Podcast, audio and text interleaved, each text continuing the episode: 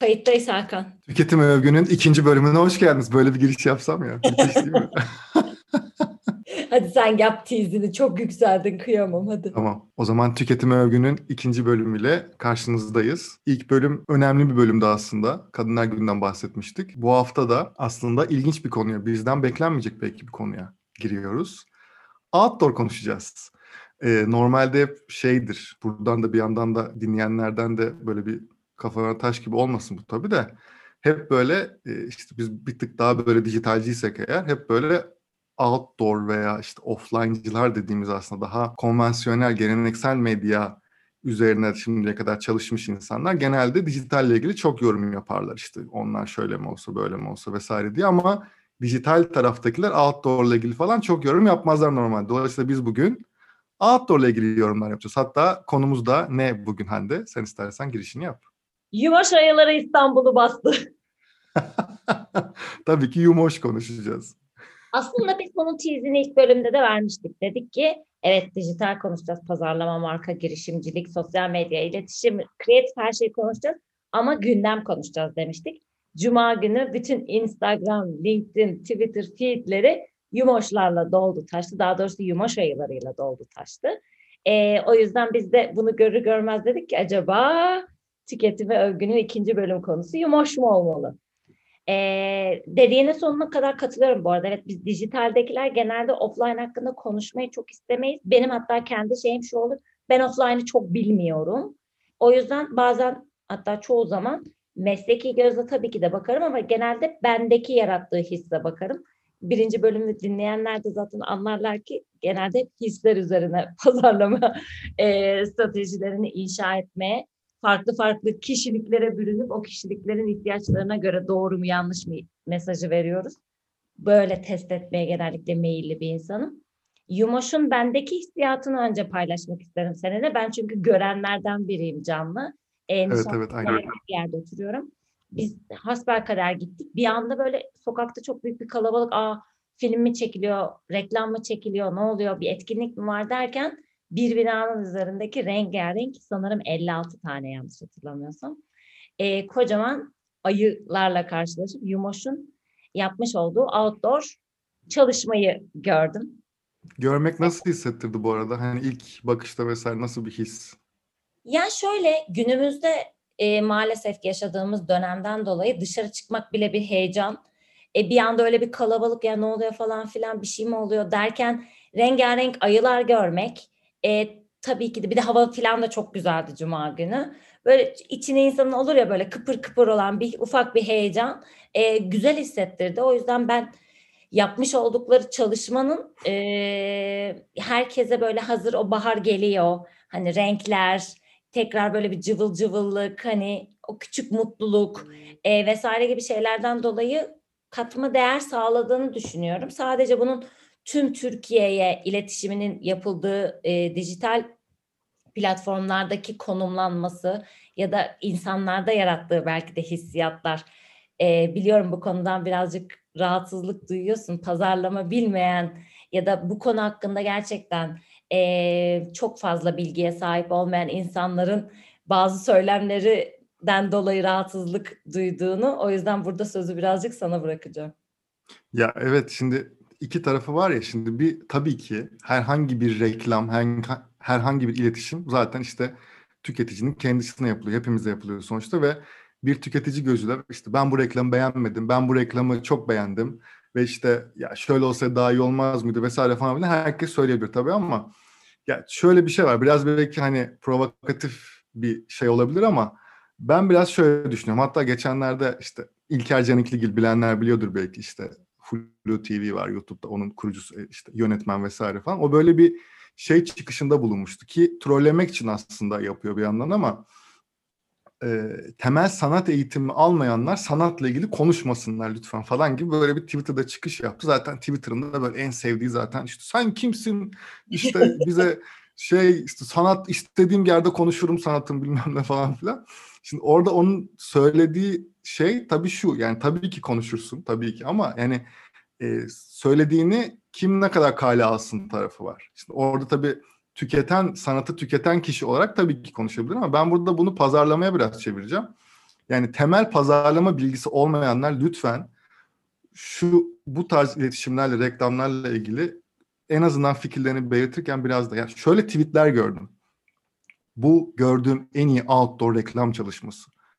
Ya bir sen nerede yaşadın? Hani ne, nerede hani nasıl hiç mi görmedin veya hiç mi etrafına bakmadın? Yani Google'a arattığın zaman en iyi outdoor reklam çalışması diye işte o senle de konuştuğumuz halde işte Sprite'ın işte o duş başlı olan efsane reklamları yani işte Netflix'in mesela son dönem işte çokça konuştuğumuz aslında işte o bizim Aşk 101 olmuş Love 101 işte diye o şeyler. İşte şimdi onlar şimdi onlar altyazılı izlesinler falan bilmem ne falan gibi çok böyle yaratıcı vesaire şeyler varken bu benim gördüğüm en işte güzel falan. Yani bu biraz şey oluyor tabii komik oluyor ama yani tabii ki şöyle yani ben bunu yazan işte veya işte tweetlere çok baktım bu arada genel olarak ve orada e, ben bunu yazan kişinin bu tarz birkaç tane tweet vardı. Tüketici gözüyle değil zaten reklamcı olduğunu işte profilinden falan görülüyor. Herkes açık zaten profiller.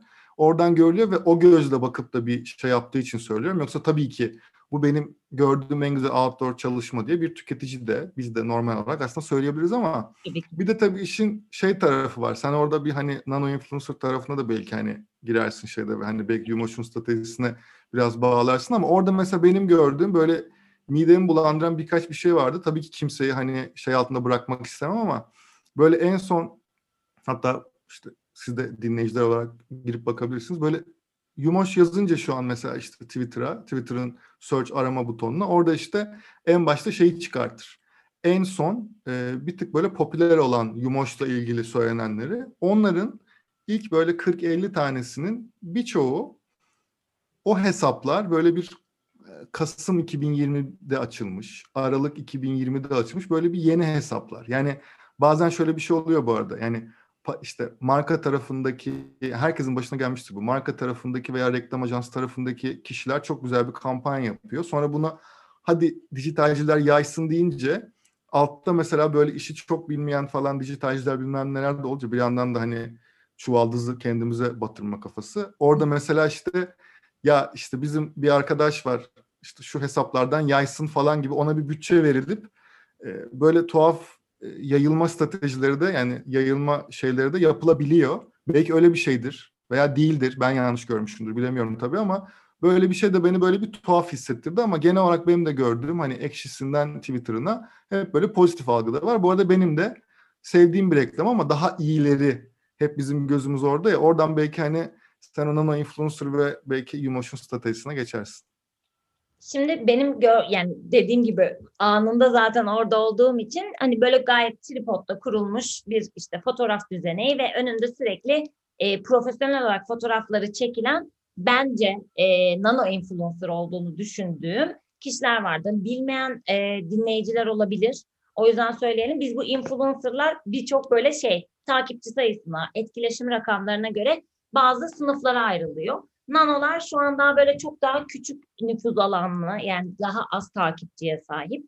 Ee, yavaş yavaş yeni yeni büyümeye başlayan hesaplar. Bu bir strateji bazen e, Burcu Esmersoy gibi, Çağla Şikel gibi 2 milyon, 3 milyon, 4 milyon hatta takipçili bir kişiyle anlaşıp onun üzerinden bir erişim sağlamaya çalışmak. Bazen de bir sürü böyle işte mikro, nano influencer dediğimiz influencerları bir araya getirerek daha farklı insanlara, takipçilere sahip, e, daha az kesişime neden olmak ve daha fazla e, tekil sayıda insana erişebilmek amacıyla böyle kampanyalarda yapılabiliyor.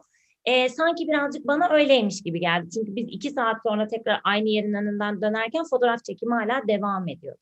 Ve ben eve gelip e, işte telefonumu açtığımda işte senin de bahsettiğin gibi Twitter'a girdiğimde bir anda yumoşlar görmeye başladım. Instagram'a girdiğimde bizim bu daha fenomen hesap diyebileceğimiz bir insan tarafından değil belki kullanıcılar için yine daha şey anlamlı olur parodi hesaplar diyebileceğimiz yani işte karikatürler popüler olmuş videoları vesaireleri paylaşan hesaplarda LinkedIn'e girdiğim zaman hem ajansların hem şu an Türkiye'de pazarlama ile ilgili haber yapan pek çok işte web razisi pazarlamasyon, işte branding Türkiye vesaire gibi platformların da yumoşu e, seri bir şekilde paylaşmaya başladığını gördüm. O yüzden senin aslında yine anlatırken refer ettiğin bir şey Özellikle bu tür kampanyalarda yani bir etkinlik olabilir, bu tür bir outdoor kullanım olabilir. Böyle şeylerde günümüz konjektüründe tabii ki de bunu böyle işte böyle bir şey var haydi gelin siz de ziyaret edin diyemiyor hiçbir marka. Alabileceği risklerden ve Allah korusun hani herhangi birinin bir hastalık vesaire gibi durumlarından dolayı. O yüzden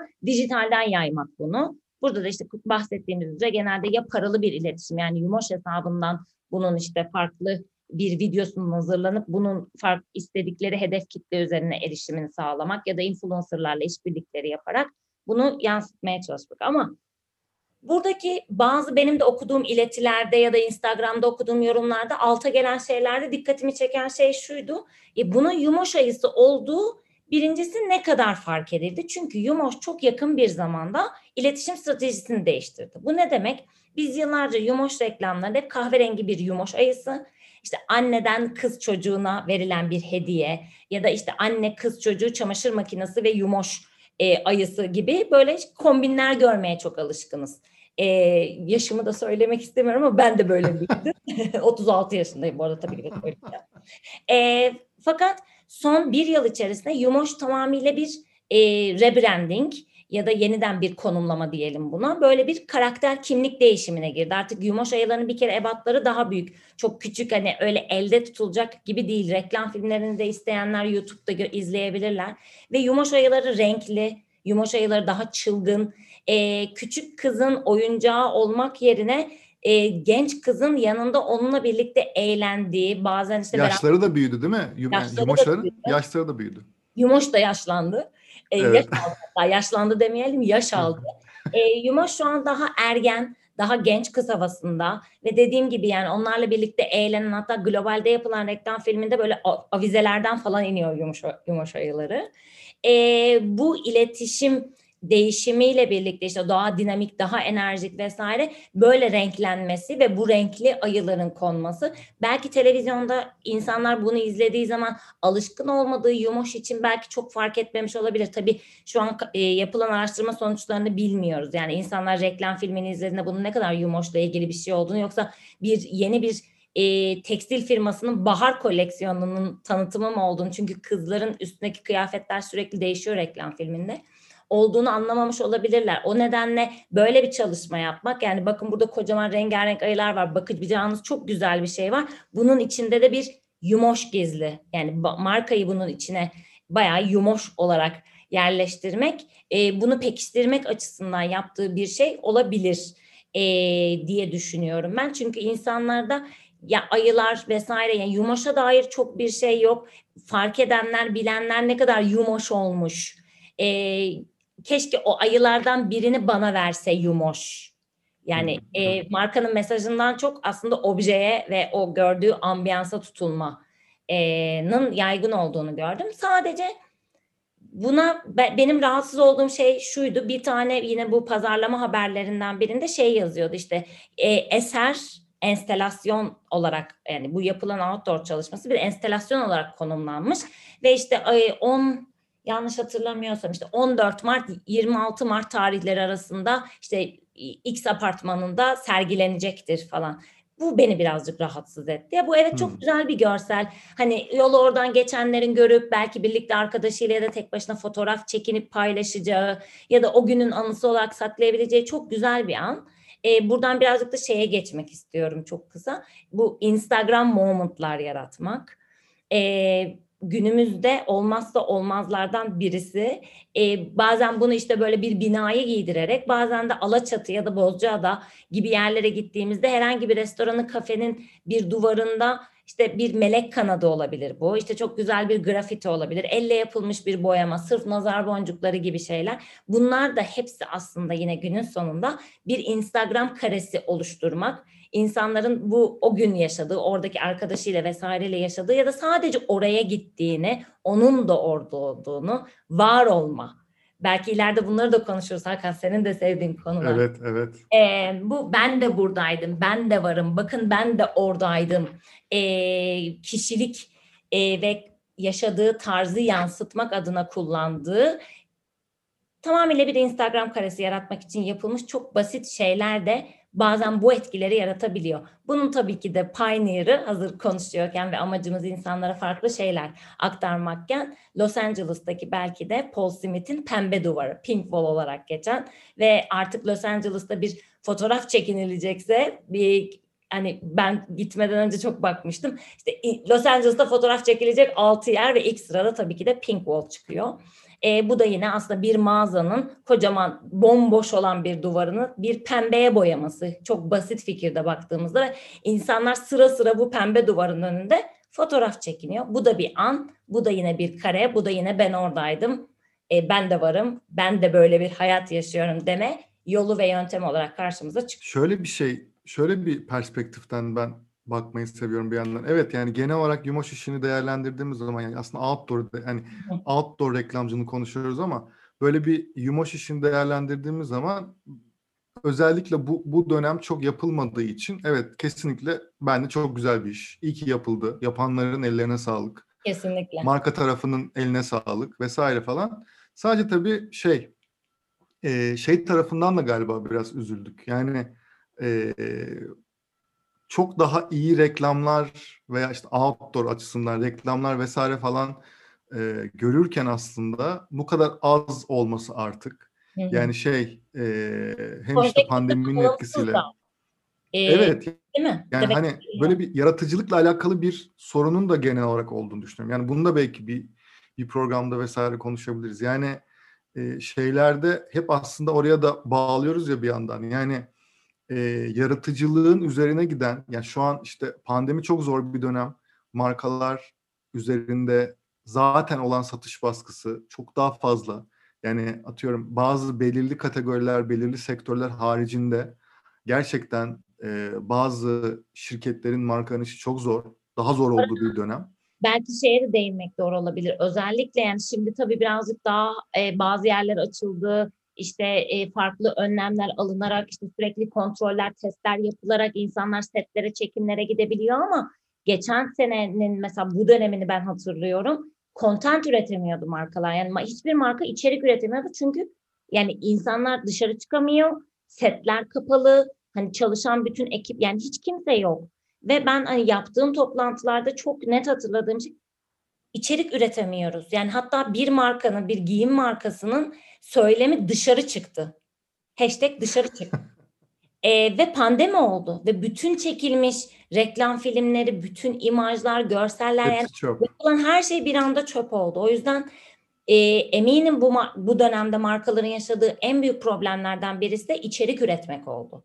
E, o yüzden de belki hani her yerde işte Clubhouse'da orada burada influencerlık işte influencer nasıl olunur, influencer öyle mi böyle mi konuşulmasının nedenlerinden de biri bu. Çünkü influencer aslında e, evet insanların üstünde etkisi olan ama aynı zamanda içerik de üreten birisi.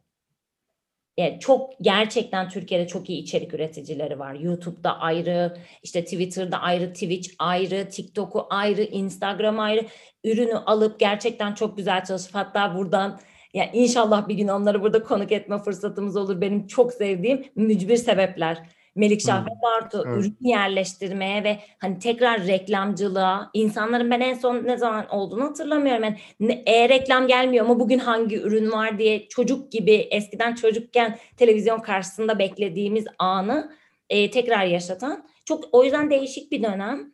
Dediğin gibi e, uzun zamandır dışarı çıkmaya da uzun zamandır böyle renkler görmeyen bizler için tabii ki de çok ilginçti ama dediğin şeye tekrar döneceğim. Yurt dışında gerçekten e, eskiden Türkiye'de de çok güzel yapılmış outdoor çalışmaları vardı. Outdoor birazcık kreatifin e, yani elinde var olan bir otobüsse bu elinde var olan şey. Otobüsün körüğünü nasıl ben kendi vermek istediğim mesajla markamla neyiyle bağlayabilirim ve bunu onu veririm. Biraz önce söylemiş olduğun Sprite örneği aslında bir plajda bir duş başlığının üstüne yerleştirilmiş bir Sprite ama o ver, vermek istediği ferahlık yani denizden çıkmışsın ya da çok sıcak bir günde duşun altına giriyorsun ve ferahlık hissini hissediyorsun ve tamamıyla yukarıda bir Sprite brandingiyle yaşıyorsun bunu. Aynı zamanda o işte şişeden dökülme vesaire etkileriyle.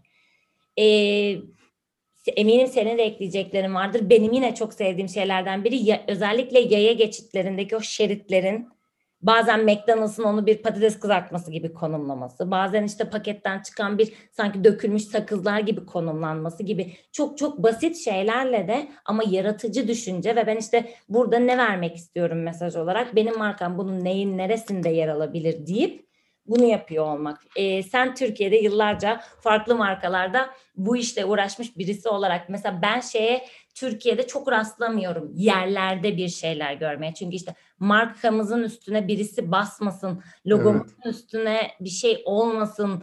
E, bence Türkiye'de sanki böyle endişeler de varmış gibi geliyor bana. Bilmiyorum bu konu hakkında ne söylemek istersin? Var. Kimseye anlatamazsın Türkiye'de kolay kolay. Bizim markamız yerde olacak. Vay efendim bu benim bilmem ne falan marka. Yani çok zor Türkiye'de anlatılması ama yani yaratıcılığın şey yapmasıyla e, yaratıcılığın farklı bir yöne geç, gitmesiyle aslında bu değişecek. Burada da şöyle yıllardır ben işte sektöre girdim gibi ben işte biliyorsun reklamcılıkla başladım. Sonra işte kendi ajansımı kurdum, batırdım bilmem ne. Sonra işte marka tarafında devam ettim. Şimdi işte danışmanlık falan ilerliyoruz.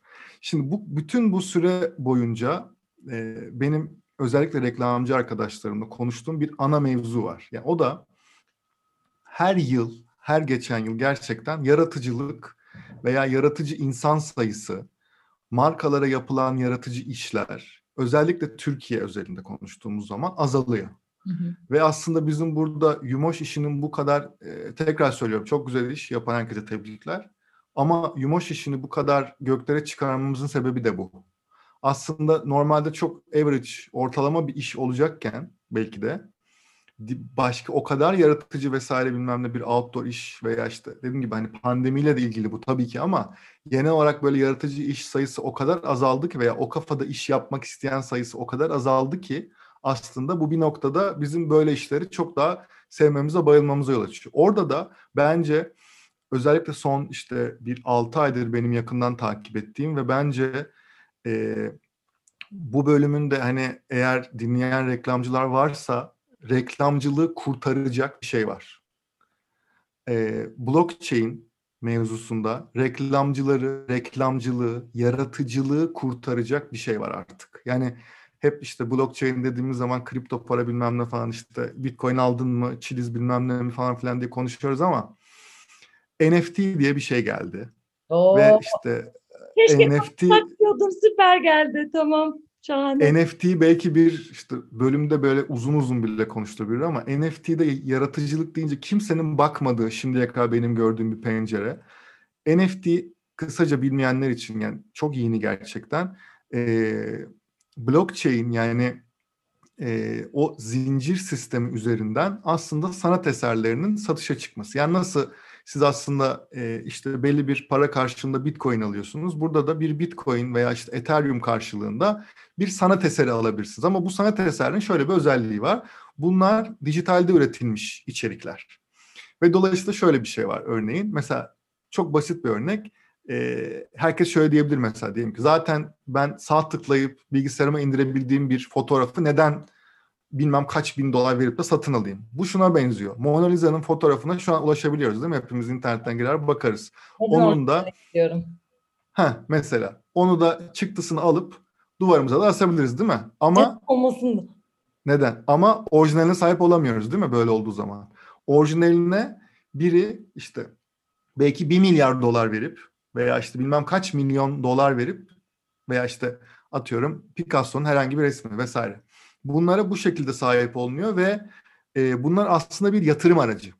Buna bu gözle bakılmıyor. Aslında o yaratıcılıktan çıkan şey ve o yaratım sürecinin sonunda çıkan o resim aslında bir yatırım aracı. Geçtiğimiz günlerde e, bir tasarımcının, bu çok önemli bence bir bilgi, bir tasarımcının 5000 gün boyunca yaptığı bir e, resim şöyle, daha doğrusu her gün bir tasarımcı var. 2017'de sanırım 2017 ve 2018'de bu tasarımcı dijitalde içerikler üretmeye başlıyor ve her gün kendine söz veriyor. Diyor ki ben e, her gün bir dijital bir içerik üreteceğim, bir tasarım yapacağım. Ve işte bu örneğin Star Wars'un Yoda'sı da var içinde, soyut bir, bir şey de var. İşte bir doğa görseli de var vesaire falan. Bunları yapıyor ve 5000 gün boyunca, 10 küsür yıl boyunca bunu gerçekten her gün yapıyor. Ve en sonunda bunu e, bir şey haline getiriyor. Bir e, 5000 fotoğraflık, 5000 görsellik diyeyim, 5000 içeriklik böyle bir tek bir JPEG bir fotoğraf evet. dosyası, görsel dosyası haline getiriyor. Bu e, yani şu ana kadar NFT piyasasında satılmış en pahalı e, parça oldu diyeyim. 69 milyon dolara satıldı. 69 milyon dolar. Şimdi ilk gördüğüm zaman ben de şey neden ilk sen sorma neden falan gibi oldum ama aslında altında çok fazla bir şey düşünmek gerekmiyor. Bu aslında gerçekten bir yatırım aracı gibi düşünebilirsin. Yani nasıl e, Picasso bilmem ne bir resmini aldığınız zaman 10 yıl sonra onun değerini bilmem ne kadar artacağını biliyorsanız bu da aynı kafa. Bu 69 milyon dolarlık şey ileride bir yerde artabilir, artmayabilir. Tabii ki bu alan kişinin riski. Ama ben bunu reklamcılığa nasıl bağlayacağım? E, hep şöyle bir şey vardı. Bütün reklamcı arkadaşlarımla vesaire konuştuğum zaman hep şöyle. E, markalardan alınan bütçeler e, azalıyor bir şekilde. Daha doğrusu prodüksiyon vesaire maliyetleri daha önce daha yüksekti ve daha aslında bizim için karlıydı diğer reklam ajansları. E, artık içerik üretmek çok daha kolay bir hale geldi ve dolayısıyla reklam filmlerinde bir reklam için üretmek de çok kolay hale geldi. Dolayısıyla bizim aslında yaratıcı insanları bir şekilde maaşla vesaire tutabilme şeyimiz çok azaldı. Yani biz artık o, o yaratıcı insanların istedikleri maaşları veremiyoruz. E, dolayısıyla da onlar da kaçıyorlar, gidiyorlar ve başka şey yapmak istiyorlar. Fakat o gidenler de, o giden yaratıcı insanlar da reklam ajansı dışarısı, dışında işte o resim yaparak veya işte o işte bir heykel ortaya koyarak veya farklı bir tamamen kimsenin aklına gelmiş bir ürün koyarak e, hayatlarını idame ettirmeleri ve o yaratıcılıklarını korumaları çok kolay değil. Dolayısıyla bu NFT sayesinde iki tarafı var bence. Bir, o reklam ajansında çalışan yaratıcı insanlar, metin yazarları da, tasarımcılar da aslında onlar hem kendi ürünlerini ve kendi yaptıkları şeyleri bu, bu tarz pazar yerlerine koyup kendilerine bir ek gelir elde edip yaratıcılıklarını sürdürülebilir hale getirebilirler ve bir freelance çalışma moduna girilebilir. İkincisi de NBA 20 küsür milyon dolar kazandı sadece şeylerden. Yani işte Michael Jackson'ın işte en bilmem ne smacını 10 saniyelik içerik haline getirdi. Bunu NFT platformunda sattı bilmem kaç milyon dolara falan. Yani dolayısıyla bir yandan da markalar da bu tarz şeylere girecek. Şimdi birçok dinleyen belki böyle bir hani bu NFT'de neymiş, uzaymış, daha kriptoyu anlamadık falan filan diyebilirler. Ama e, çok yakın bir gelecekte yani önümüzdeki sene, ondan sonraki 3 sene içerisinde vesaire falan bu kripto sanat diyelim, kripto art ve onun üzerinden başka bir marka dünyası göreceğiz. Yani o markaların o yaratıcılıkta ben hep nasıl olacak diyordum. Gerçekten nasıl olacak ve biz bu e, markaların yaratıcı çünkü herkes satış baskısı işte CEO'nun tepesinde bilmem ne var falan o iş olmuyor falan gibi bir durum vardı. Bu sefer sanırım e, yani ben en azından çok ümitliyim bu konuda. Bu NFT ile birlikte yani kriptonun böyle faydası da olacak. Marka dünyasını ve yaratıcılığı ve e, tüketicinin daha e, onları dönüştüren içerikler görebileceği artık markalardan bir zamana, döneme de geliyoruz. Yumoş'u nasıl NFT'ye bağladık valla o da güzel oldu ama hiç hiç aklımda yoktu bu arada.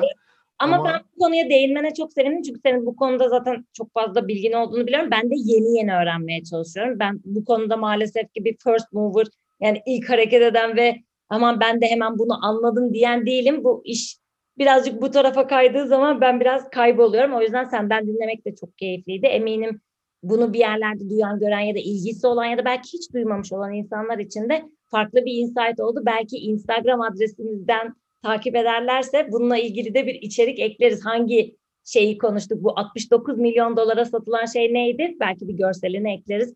Devamını merak edenler de oradan baktıkları bilgilerle daha fazla detaya ulaşabilirler. Senin söylediğinden benim aklıma şey, şu geliyor. Aslında yani Türkiye'de yapılmış olan çok kreatif insana çok dokunmuş olan çok içerikler var.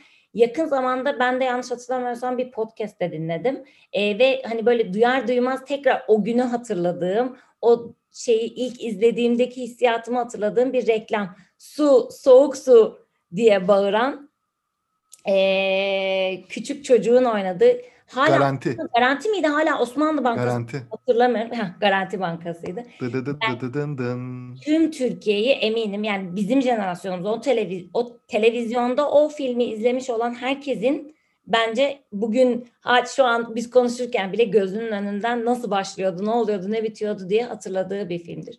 Ee, böyle işler çok yapıldı. Dediğin şeye katılıyorum tabii ki de bütçeler, dijitalle beraber artan hız ve bu hıza yetişme gayreti. Bence bunun altında birazcık bu da yatıyor. Bir üçüncüsü her ne kadar hepimizin dijitalde çalışan herkesin günün sonunda ekmek parası diyebileceğim Facebook ve Instagram e, ve hatta Google reklamcılığının da ben bu kreatif tarafları birazcık körelttiğini, daha doğrusu köreltmeye mahkum ettiğini düşünüyorum. Çünkü performans pazarlaması bunu gerektiriyor. Yani senin elinde en iyi videon ya da en iyi içeriğin olması değil, sen benim sistemime 20 tane yükle, gerisini bana bırak. Ben zaten onu arkada optimize edeceğim ve en iyi sonuç verene en çok göstereceğim. Böylelikle senin web siten daha çok tıklanacak, app'in daha çok indirilecek, daha çok satış yapacaksın gibi yapılmış olan geliştirmeler sanki herkesi birazcık buna doğru itiyor. Yani yine dönüp dolaşıp şeye geleceğim ama bence mesela TikTok ve Türkiye'de pazarlama anlamında TikTok'un çok aktif kullanılmıyor olmasının sebeplerinden biri insanların ön yargıları vesaire olabilir ama ikincisi TikTok hem markayı e, ki zamanında seninle de birlikte çalıştık. Hem markayı hem ajansı e, hem kreatif ajansı yani tüm partileri çalışmaya, üstünde düşünmeye, ben burada ne anlatacağım, bunu nasıl göstereceğim diye düşündürmek zorunda bırakan bir mecra. Ve şu an herkesin bu bu kadar işte hızlı bir şeyler yetiştirmek zorunda olduğu, ağır satış e, ya da performans KPI'larına sahip olduğu senaryoda e, kreatife sanırım dönüp bakmak ya da o tarafa çok fazla vakit harcamak birazcık e, maalesef dengeleri bozuyor gibi hissettiriyorum. Benim çok yaklaşık iki yıldır falan yani performans pazarlamasının özellikle çok gündeme çıkmış olduğu dönemden itibaren algım biraz bu yönde. Yani e, burada ismini de verebiliriz. Yemek sepetinin, Coca-Cola'nın hani bunlar yemek sepetini hariç tutuyorum. O bir app'tir ve günün sonunda performans onun e, olmazsa olmazlarından biri. Yani bir sürü KPI'leri var çünkü işte attribution window'ları var vesaire. Ama Coca-Cola dediğimiz yıllarca şu an dünyanın neresine gidersek gidelim, kime sorarsak soralım. İşte Coca-Cola dediğin zaman herkeste bir karşılığı var. Yani dünyanın en bilinen markalarından birinin e, sadece beyaz bir fonda, düz sonsuz beyaz fonda e-ticaret görseli gibi e, bir Coca-Cola şişesini koyup işte getirde yemek sepetinde bana bir de orada burada performans reklamlarında görünüyor olması aslında neyin yani bu tarafa doğru nasıl bir evrilmenin olduğu ve işte o kreatif ve branding dediğimiz şeyin markalama e, dediğimiz şeyin belki birazcık artık daha ikinci planda kalıyor olmasına neden oluyor. Biraz benim hissiyatım bu yönde. Maddi boyutun yanında. Biraz etki tepki. Evet biraz etki tepki galiba. Yani sonuçta Evet ya bir şekilde dediğin gibi hani işte büyükler işte Facebook ve Google özellikle onların iteklemesiyle artık işte TikTok'ta onların yanına belki geliyor. Ee, onların iteklemesiyle aslında bir noktada tabii ki performans pazarlaması çok arttı ve sen, yine senin dediğin gibi e, orada kreatifin kalitesi düştü. Daha doğrusu kreatifin kalitesi önemsiz kalmaya başladı. İşte öyle olduğu zaman da bu bizi nereye getiriyor? Bir noktada ama hep yani etki tepki olduğunu, etki tepki diye şu yüzden söylüyorum. Ee, bir şekilde bu performans pazarlaması dünyasına girdiğimiz zaman yani hepimiz dediğin gibi işte Coca-Cola getirden sipariş ver bilmem ne falan o reklamlara maruz kaldıktan sonra o platform her neyse oradan biraz uzaklaşma ihtiyacımız artık daha fazla olacak. Dolayısıyla burada yani belki Google'ın ve Instagram'ın işte Facebook platformlarının belki, belki de bir ileride değişmesine sebep olacak. Belki de bir ayağına sıktığı vesaire bir durum da olabilir. Yani dolayısıyla şöyle düşün. Yani işte YouTube Premium kullanan bir kitle. Yani ben artık hani YouTube Premium olduktan sonra mesela yani reklamcı olmama rağmen mesela ha, hangi gün hangi mastet reklamları vesaire görmek için mesela işte mastet'i bilmeyenler için işte YouTube'da her gün genelde işte en yukarıda alanda oynayan video. Manşeti, YouTube'un manşeti, manşet videosu diyelim. E, onu mesela görmek için falan tutardım. Artık dayanamadım. Ve hani premium aldım ve hani o reklamlardan uzak durmak istedim. Bir reklamcı ve iletişimci olarak ve dolayısıyla o yüzden yani e, şey tarafında o etki tepki tarafında ben yaratıcılığa ve performans pazarlamasının kesinlikle çok önemli. Katılıyorum ama yani işte funnel strateji falan bazen onu satış stratejisini falan da konuşmak lazım orada tabii de hani her şeyi bu bölümde konuşmayalım. Konuşamayız zaten. 7 saatlik bir bölümle şey yaparız. O yüzden hani toparlarken belki onu da bir gün konuşuruz ama bir noktada gerçekten yaratıcılık ve yaratıcılığın e, ilerlettiği markaları daha fazla konuşacağımız bir dönem bence yine NFT'ye bağlayarak NFT ile yani gerçekten içimde böyle bir artık şey var, umut var. Çünkü ben şey e, reklamcılık öl- ölüyor falan diyordum ama bu arada tarihe baktığımız zaman da hep böyle işte reklamcılık ve iletişim böyle bir kötü dönemini yaşayıp tekrar sıçramış, kötü dönemini yaşayıp tekrar sıçramış gibi bir durum olmuş. Mesela işte en tuhaf dönemlerindeyken işte dijital patlamış. Sonra demişler ki dijital eyvah bizi öldürüyor. Sonra tekrar yukarı çıkmış vesaire. Dolayısıyla bu aslında bir etki tepki. Marka dünyasında ne olacağını göreceğiz. Yumoş'tan girdik. Nerelerden çıktık? Bence şahane bölüm oldu. Ee, Ben senin son. Sonra tabii ki tabii ki. Bu arada Evet, evet. Koşik'in bir gerilla pazarlaması eee, diye de bir sürü haber okuduk. Evet yani yapmış olduğu bütün bu nanolarla beraber ve dijitalde bizim eee amiyane tabirle basmak dediğimiz her platformda bu kadar görünür olmak ve İstanbul'da gelip onu canlı olarak göremeyen insanlara da bunu gösterebilmek ve yaptığı bu yatırımı, bu vermek istediği mesajı iletebilmesi için yapmış olduğu şeyle evet bu bir gerilladır. E, gerilla marketing nedir diye merak edenler varsa da e, zamanında Philip Morris'in yani Marlboro'nun yapmış olduğu çalışmaları e, bir tur bakmasını öneririm diyerek ben de Evet. kendi kısmımın sonuna geliyorum. Aynen. Ve Red Bull bu arada ben de hemen aklıma geldi. Mesela Red Bull yapardı eskiden şey. Ee, neydi? Ben ilk ilk mesela şunu da şey yapayım. Sonra kapatalım yavaştan. Tamam sonra Ee, kapatacağız diye. Bir hakikaten. Ya Red Bull şöyle mesela e, en azından pazarlama dünyasındakilerin bildiği bir şey bu, iş bu. E, eskiden Red Bull e, şöyle bir e, gerilla pazarlama stratejisi e, yaptı. Bazı mekanlarda çok cool kız ve erkekler Red Bull çalışanı veya Red Bull ajansının insanları ama üzerlerinde Red Bull'la alakalı bir şey yok. Bunlar mekan mekan gezip gerçekten çok büyük bir ekip ve çok güzel bir fikir bence. Mekan mekan gezip oralarda işte kafelerde, işte biraz daha pub gibi mekanlarda, biraz daha barlarda vesaire ellerinde böyle Red Bull şeyleriyle gayet cool, işte gayet yakışıklı çocuklar böyle. işte Yunan heykelleri, işte yanında böyle çok güzel kızlar vesaire. Onlar böyle evet onlar işte böyle Red Bull içtiler falan ve insanlar onları göre göre aa hani böyle insanlar Red Bull içiyor. Ya bilinçaltlarında vesaire oturtarak aslında aylarca belki yıllarca yapılan bu çalışma sonrasında Red Bull bir şekilde aslında dünyamıza girdi, dünyalara girdi daha doğrusu. Ya bu da gerilla marketingin örneklerinden bir tanesi. Tekrar şahane bölüm oldu. Ee, Bence o de. zaman çok şey konuştuk. evet, seferkinde çok şey konuştuk. Neyse çok şey konuşunca daha da mutlu oldum. Evet süper. O zaman ee, bir sonraki bölümde görüşmek üzere. Hoşçakalın. Bölümde görüşmek üzere.